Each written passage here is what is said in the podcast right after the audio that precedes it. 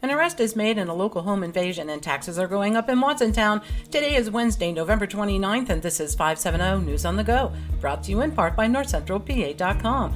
Increasing clouds today, a high in the low 30s. 52-year-old Robert Rab of Muncie Valley is facing burglary and robbery charges after he allegedly broke into a home on Wellover Road near Turbeville, damaged furniture, and disarmed an 81-year-old Watsontown man. He's also accused of threatening to kill the elderly man unless the victim wrote him a check for $100,000. He was captured in Sullivan County and was denied bail out of concerns for public safety. PennLive reports DNA testing is planned to identify the skeletal remains believed to be those of 85-year-old Phyllis Potter. The Tioga County woman went missing in July, and her remains were found in a cornfield near her abandoned car in late October. Foul play is not suspected. Watsontown police are looking for two men who allegedly passed counterfeit bills in the borough. The incident happened around 6:30 Monday evening at the Dollar General. Pictures of the suspects can be seen on the Facebook page of the Watsontown Police. A federal jury has indicted four men on child predator charges in Center County. The men from Center, Huntington, Clearfield, and Mifflin counties allegedly attempted to arrange meetings in Center County with teenagers for sex.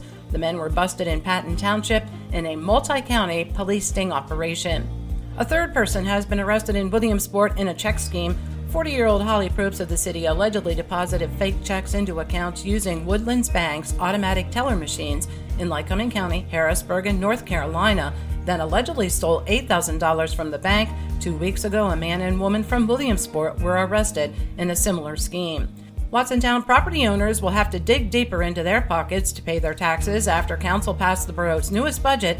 The spending plan calls for a $2.5 million increase. 2 weeks ago, a proposed spending plan with a $3 million hike was voted down by a majority of council. The Commonwealth University at Lock Haven has started the demolition of the High and McIntyre halls. In 2019, the Board of Trustees decided to raise the buildings. The future of the space has not been determined.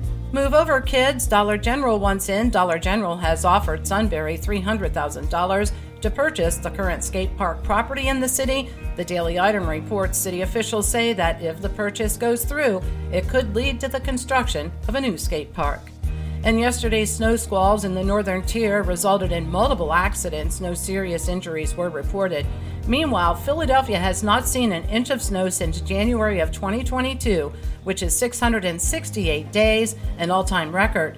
The second longest snowless streak was 661 days that ended in December of 1973. For the latest in news and events, head on over to NorthCentralPA.com. I'm Liz Brady, and you're up to date with 570 News on the Go.